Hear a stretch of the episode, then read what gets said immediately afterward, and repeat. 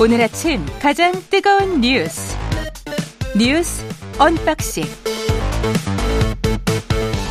자 뉴스 unboxing 시작하겠습니다. 민동기 기자 김민하 평론가 나와 있습니다. 안녕하십니까? 안녕하십니까? 예. 오늘 한미 정상회담이 열립니다. 오늘 밤에 그렇죠? 예, 예. 방미 이틀째 공식 일정을 시작을 했습니다. 현지 시간으로 25일 알링턴 국립묘지 우리로 따지면 국립현충원 정도 해당이 그렇죠? 되는데요. 예. 여기를 찾아서 무명 용사탑에 헌화하는 것으로 이틀째 공식 일정을 시작을 했습니다. 아무래도 이제 오늘 정상회담이 열리다 보니까 언론들의 관심은 윤 대통령하고 바이든 미국 대통령이 정상회담을 열고 확장 억제 강화를 구체화하는 별도 문건을 발표할 예정이다. 음. 이 소식에 좀 관심을 두고 있는데요.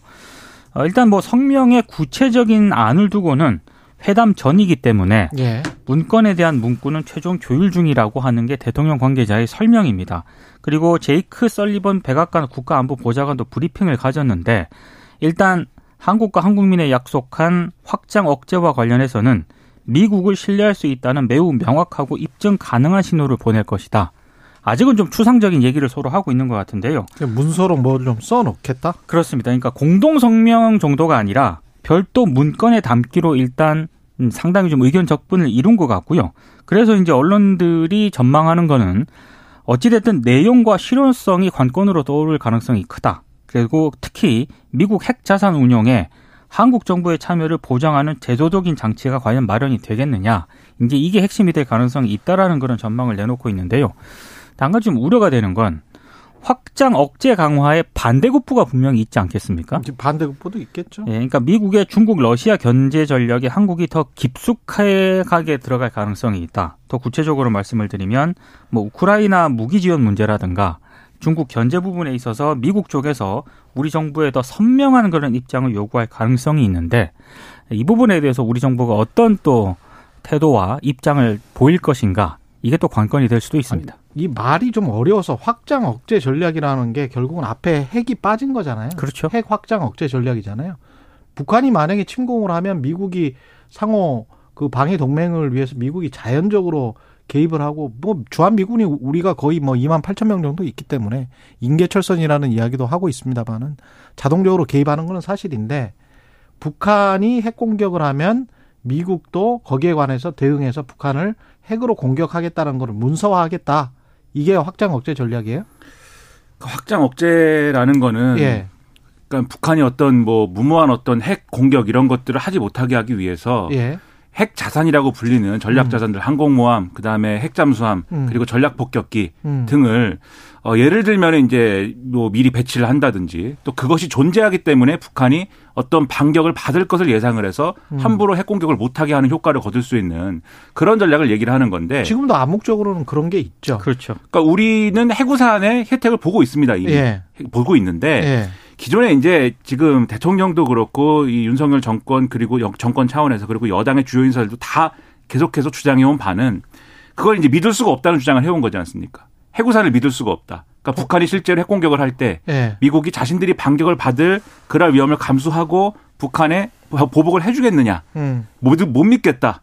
이렇게 얘기를 해와서 태용호 의원이 특히 그런 이야기를 했죠. 그렇죠. 그래서 그런 얘기에서 이 논리적 귀결이 뭐냐면 그러니까 우리가 자체 핵무장을 해야 된다. 이 기결로 가는 건데 음. 그런데 미국 입장에서는 그것은 그러, 지 말고 그렇죠. 그것은 용납할 수 없기 때문에 우리가 확실하게 약속을 해줄 테니까 음. 그 얘기 그만해라 이런 맥락인 것인데 예. 그 이제 실제로 어떤 표, 두 가지예요. 그래서 실제로 어떤 표현이 담길 것이냐. 이 별도 문건에 그렇죠. 그렇죠. 그리고 두 번째로 그 표현과 별개로 실제로 작동하는 메커니즘이 뭐일 것이냐 음. 두 개인데 일단 오늘 한국일보의 보도를 보면은 핵에는 핵이다라는 식의 예. 그런 표현은 아닐 것이다라고 일단은 얘기를 하고 있습니다. 아, 그건 그래요? 미국에서 그렇게까지는 부담스럽고 음. 다만 만약에 북한이 어떤 공격이나 이런 것들을 실제로 이제 실행에 옮길 경우에 북한 정권 무사하지 못할 것이다라는 취지의 그런 얘기인 것이지 핵에는 핵이다라는 것은 아니다. 아까 핵에다 핵이라는 표현에 있어서는 조심스러워하는 거예요 미국이. 예. 그래서 그런 분위기다. 근데 어쨌든 협상 중인 거다. 이 얘기인 거고. 그다음에 메커니즘과 관련돼서는 핵 전략 자산들을 운용을 할때 음. 예를 들면 나토식 핵 공유에서도 그 운용을 할 때 예를 들면 나토가 의견을 내거나 뭐 이렇게 얘기를 하는 거지만 최종적으로 그 핵 전략 자산들을 어떻게 활용할 거냐 그리고 실제로 핵 공격을 할 것이냐, 반격을 할 것이냐는 미국이 결정을 하는 거거든요. 그렇죠. 미국이 자체적으로 결정하는 건데 그 과정에 우리가 얼마나 개입을 할 수 있는 수단을 확보를 하느냐가 중요하다라고 지금 대통령실은 얘기를 하고 있는 겁니다. 그래서 그 수준이 어디까지일 거냐가 관건이고 그 결론이 이제 오늘 밤에 나온다라는 건데 그래서, 지켜봐야 되는 거죠. 네. 그래서 나오는 얘기가 결국에는 말장난에 그칠 가능성도 있다. 좀 냉정히 평가하면 예. 왜냐하면 지금도 확장 억제 같은 경우에는요. 어, 동맹국이나 우방국, 특히 우리, 우리 한국 같은 경우에는 제3국에 의해서 핵 공격을 받을 때 미국의 억제력을 이들 국가에 제공을 한다. 음. 이 정도는 항상 공표를 해왔거든요. 예. 미국 역대 대통령들이. 어, 그러니까 이제 지난번에 바이든 대통령도 한국에 왔을 때 뭐 재확인한다 이렇게 얘기를 하기도 했습니다. 근데 이제 그 수준을 넘어서 조금 더 구체적으로 명문화하는 문구들이 담길 가능성이 좀 높아졌다. 이게 이제 이번에 좀 가능성이 좀 높은 거 아니겠습니까? 예. 근데 그게 무슨 의미가 있느냐. 그러니까 정치적, 결국에는 정치적 효과 아니냐라는 그렇죠. 거죠. 결국에는 결국- 결국에는. 말장치 아니겠느냐. 이렇게 좀 냉정하게 평가를 내리는 쪽도 있습니다. 잘 모르겠네요. 저는 뭐 계속 걱정되는 게 재래전 음, 걱정하고 있었는데 핵 전쟁까지 걱정을 하면서 그거와 관련된 별도 문건을 만들어서 문서로 작성을 하는 게 그게 정말 좋은 일인가? 근본적으로 평화를 지향해야 되고 그 어떻게든 그 평화 통일 쪽으로 가는 게 우리 헌법에도 나와 있잖아요. 그러면 그쪽으로 가는 방향이 맞는 것 같은데 계속 이쪽 이야기만 하고 그렇게 하면 국민들이 안심할 수 있다고 하니 안심이 저는 돼야 되는 것 같은데 오히려 또 이 전쟁에 관한 이야기를 계속 하게 돼서 안심이 안 돼요. 마음 한켠에는. 그러니까 이 예. 모든 논의가 예. 그래서는 안 되겠지만 전제가 전쟁이 발발했을 때를 전제를 하고 있는 거 아니겠습니까? 그리고 북한이 아주 뭐 정말 비성적이지 않고는 바로 그냥 핵 공격을 한국에 감행을 한다. 잘 모르겠습니다. 예. 그 시나리오에 관해서는 뭐 군사 전문가들이랄지 외교 전문가들한테 좀 더 들어보기로 하고요. 넷플릭스 한국에 3조 원대 투자를 하겠다. 4년 동안 한국 콘텐츠에 25억 달러, 예. 약 한화로 3억, 3조 3천억 정도 되는데요. 음. 이걸 이제 투자를 하겠다라고 윤석열 대통령하고 서렌더스 넷플릭스 대표가 공동 언론 발표를 통해 이제 투자 계획을 밝혔습니다. 음. 이 자체로는 뭐 굉장히 좀 긍정적인 평가를 할 수도 있는데 논란이 제기가 되고 있는 거는 일단 두 가지입니다. 첫 번째는 이번 투자가 과연 파격적이고 이례적인가? 요건 좀 따져볼 필요가 있다라고 하는 건데요. 넷플릭스가 이미 2021년에 5천억 정도를 투자하겠다고 밝힌 상태였고 지난해 투자 규모는 아직 공식적으로 발표는 안 했거든요. 예. 대략 한 8천억 정도 규모의 투자가 좀 이뤄진 것으로 추정이 되고 있습니다. 그러니까 지난해 이 투자 규모를 추정을 해봤을 때 앞으로 4년간 계산을 좀 추정을 해보면 이게 이제 3조 2천억 정도가 될 가능성이 높은데 예. 이거는 뭐 이미 예정돼 있었던 것 아니냐 이런 평가가 나오고 있고요. 아니냐가 아니고 이미 예정돼 있어요. 그렇습니다. 2022년 1월 19일에 전자신문이 넷플릭스 한국 콘텐츠 이미 세계적 올해 투자액 8천억 원 전망. 2022년 1월 19일 전자신문의 헤드라인입니다. 올해 투자액 8천억 원 전망. 2023년 1월 18일이네요. 넷플릭스 사상 최대 규모 한국 콘텐츠 출시 계획한다. 이미 나온 뉴스들이. 그러니까 작년에도 나왔고 올해 1월 달에도 비슷한 보도가 좀 나온 음. 그렇죠. 적이 있기 때문에 예. 그런 점을 감안했을 때 이번 투자 자체가 파격적이고 이례적인 건 아니지 않느냐라는 반론이 있고요. 음. 또 하나 논란이 제기가 되고 있는 거는 대통령실 관계자가 어제 이제 기자들에게 이렇게 얘기했습니다. 이제 김건희 여사도 여기 일정 부분 개입을 했다. 그 어떻게 개입을 했다는 거냐 기자들이 물으니까 음. 답을 중간중간에 진행되는 부분을 대통령에게 먼저 보고 드리고 콘텐츠 관련해 관심이 꽤 많았던 영부인께도 진행 상황을 보고 드린 적이 있다. 이렇게 얘기를 하거든요. 예. 그런데 이게 과연 적절한 것인가? 왜냐하면 이건 국정 개입이다. 민주당에서는 이렇게 좀 비판을 하고 있습니다. 김건희 여사에게 국빈 방문 사안을 보고했다는 건 대통령실의 기강이 대통령의 말이 안 먹힐 정도로 회의하든가 아니면 사실상 지금 대통령실을 움직이는 건 김- 김건희 여사라는 소리밖에 안 된다라고 박용진 민주당 의원이 또 강하게 비판을 하고 있거든요. 이 논란이 좀 제기가 되고 있습니다. 그몇 가지 층위를 나눠서 생각을 해야 될 것 같은데 그렇습니다. 일단 이 넷플릭스 투자 문제는 이렇게 생각을 해야 될 것 같아요. 과연 대통령의 방미 일정이 없었으면 그러니까 대통령의 이 정상 했냐? 그렇죠. 그럼 그렇죠. 투자가 이루어지지 않았던 거냐? 그렇지는 않을 거 아닙니까? 넷플릭스가 그러지 않아도 한국 컨텐츠나 이런 거 자체 제작하고 뭐 이렇게 배급하는 이 시스템 만들면서 오징어 게임이니 뭐니 해가지고 굉장히 어, 이, 이 성과가 좋았는데 한국 대통령이 미국 한미 정상회담을 하면 그걸 하고 안 하면 안 하고 뭐 그런 거 아니겠죠. 그냥 이거 홍보 치장이고요. 사실 윤석열 정부만 이러는 게 아니고 문재인 정부, 박근혜 정부, 이명박 정부 다 똑같습니다. 그- 사실은 산자부가 그 전에 그냥 취합해서 대통령 방미나 또는 어떤 일정에 맞춰서 그냥 발표하는 거예요. 그리고 대통령실은 홍보를 하는 것이고 정부도 홍보하는 것이고 언론은 모른 척하고 따라 쓰는 것이고. 근데 이제 그런 것들이 너무 패턴화되다 보니까 이거를 홍보하고 치장하면서 너무 뭐 김건희 여사도 관여했다. 뭐 이렇게 좀 오바를 하는 거는 뻔히 아는 선수들끼리는 좀 이상하다는 거죠. 근데 그걸 떠나서요. 어, 네. 콘텐츠 산업적인 측면에서 네. 넷플릭스가 이렇게 투자를 하는 것 자체가 한국에게 좋냐 콘텐츠. 우리 콘텐츠 전략 발전에서 좋은 것이냐에 대해서는 또 다른 논의를 필요한 그런 콘텐츠 업계는 부분이거든요. 좀 또 다른 생각을 그렇습니다. 가진 분들이 많죠. 네. 네. 그래서 이제 정상회담에서 다루는 어떤 산업적 측면이라고 하면 음. 예를 들면은 국가가 뭔가 해결해 줘야 되는 어떤 사안이 있는 경우 예를 네. 들면 이제 큰 거 있지 않습니까? 반도체, 뭐 자동차, 그다음에 원전, 그 바이오 이런 거 그런 문제들의 경우에는 정당 이 정상회담에서 어, 어떤 부수적인 효과로 인해서 거둘 수 있는 어떤 경제적 효과이다. 이렇게 홍보할 수 있는 거리일 거예요. 그러니까 지금 말씀하신 그런 문법으로 따져도. 음. 근데 이 넷플릭스와 한류 콘텐츠는 그런 거리냐? 음. 그런 거리가 아니라고 생각이 들고 오히려 이것은 오히려 그런 이제 국가가 좀 풀어줘야 되는 그런 것들이 오히려 굉장히 옅은 이 분야이기 때문에 그런 거리도 아닌 것 같고 마지막으로 이게 결론적으로 이게 그러면은 뭐 넷플릭스나 한류 콘텐츠 얘기는 전혀 하지 말아야 되는 거냐 그게 아니라 요거는 예를 들면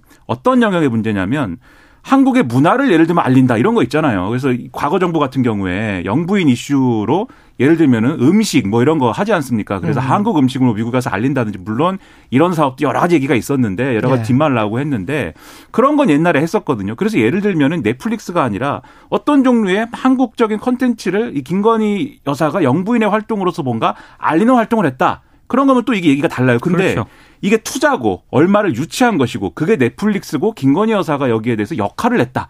이렇게 하나로 이 만, 얘기를 만들면은 이게 우리가 익숙하지 않은 얘기고 이상한 얘기고 그다음에 이걸 어디다 그러면 구체적으로 물어보고 싶은데 예를 들면 제2부속실이 있으면 거기다 물어볼 거 아닙니까? 영부인 전담 이 실이 있으면 그것도 아니고 그러면 이제 물어봐서 구체적인 대답을 해주는 것도 아니에요. 지금 대통령실이 보고를 했다라고 하는데 보고를 왜 했는지 뭘 했는지 어떤 맥락에서 한 건지가 그게 이해가 돼야 아 이게 김건희 여사가 이런 역할이 있었구나라고 이해를 할 텐데 그 답변으로는 이해가 안 되지 않습니까? 그럼 이해가 안 되는 답변을 왜 했지? 이렇게 되는 거거든요. 예. 이상하다 이렇게 되는 거예요. 그러니까 이런 상황을 계속 유지할 것이냐 이게 이러지 말고 저는 앞에 최영 기자님 말씀하셨지만 대통령실이 정직하고 담백하게 가는 것이 가장 좋다. 괜히 뭐 부풀릴 이유도 없는 것이고 그렇죠. 포장할 이유도 없는 것이고 치장할 이유도 없는 거다 이렇게 네. 말씀드리고 싶습니다. 그리고 기자들도 뭐 10년, 20년 정도 된 기자들은 이런 상황을 다 알잖아요. 역대 정부 다 이렇게 이제 홍보를 하고 치장을 하고 이런 건 다 알잖아요. 그러면 좀 드라이하게 썼으면 좋겠습니다. 원인과 결과로 쓰는 거는 말이 안 돼요. 그렇죠. 대통령이 방미를 냈기 때문에 대통령 덕으로 이걸 유치를 했다. 확인했어요? 대통령 덕으로 그렇게 한지? 아니면 그 전에 계획이 돼 있었는지? 그게 자본주의입니까? 대통령 덕으로 뭐, 뭐가 유치가 되는 게? 아유. 윤석열 대통령 인터뷰 관련해서는 주어 논란에 그 원문이 공개가 돼서 그 미셸리 기자가 그냥 원문을 공개를 해버렸군요.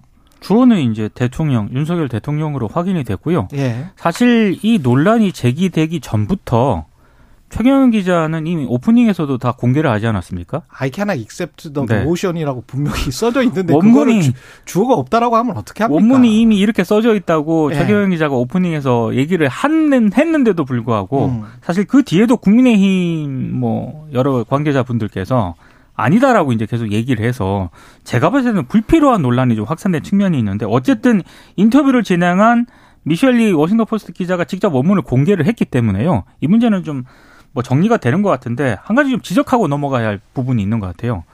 워싱턴 포스트도 윤 대통령 인터뷰할 때 녹음을 하지 않습니까? 예. 대통령실도 녹음을 합니다.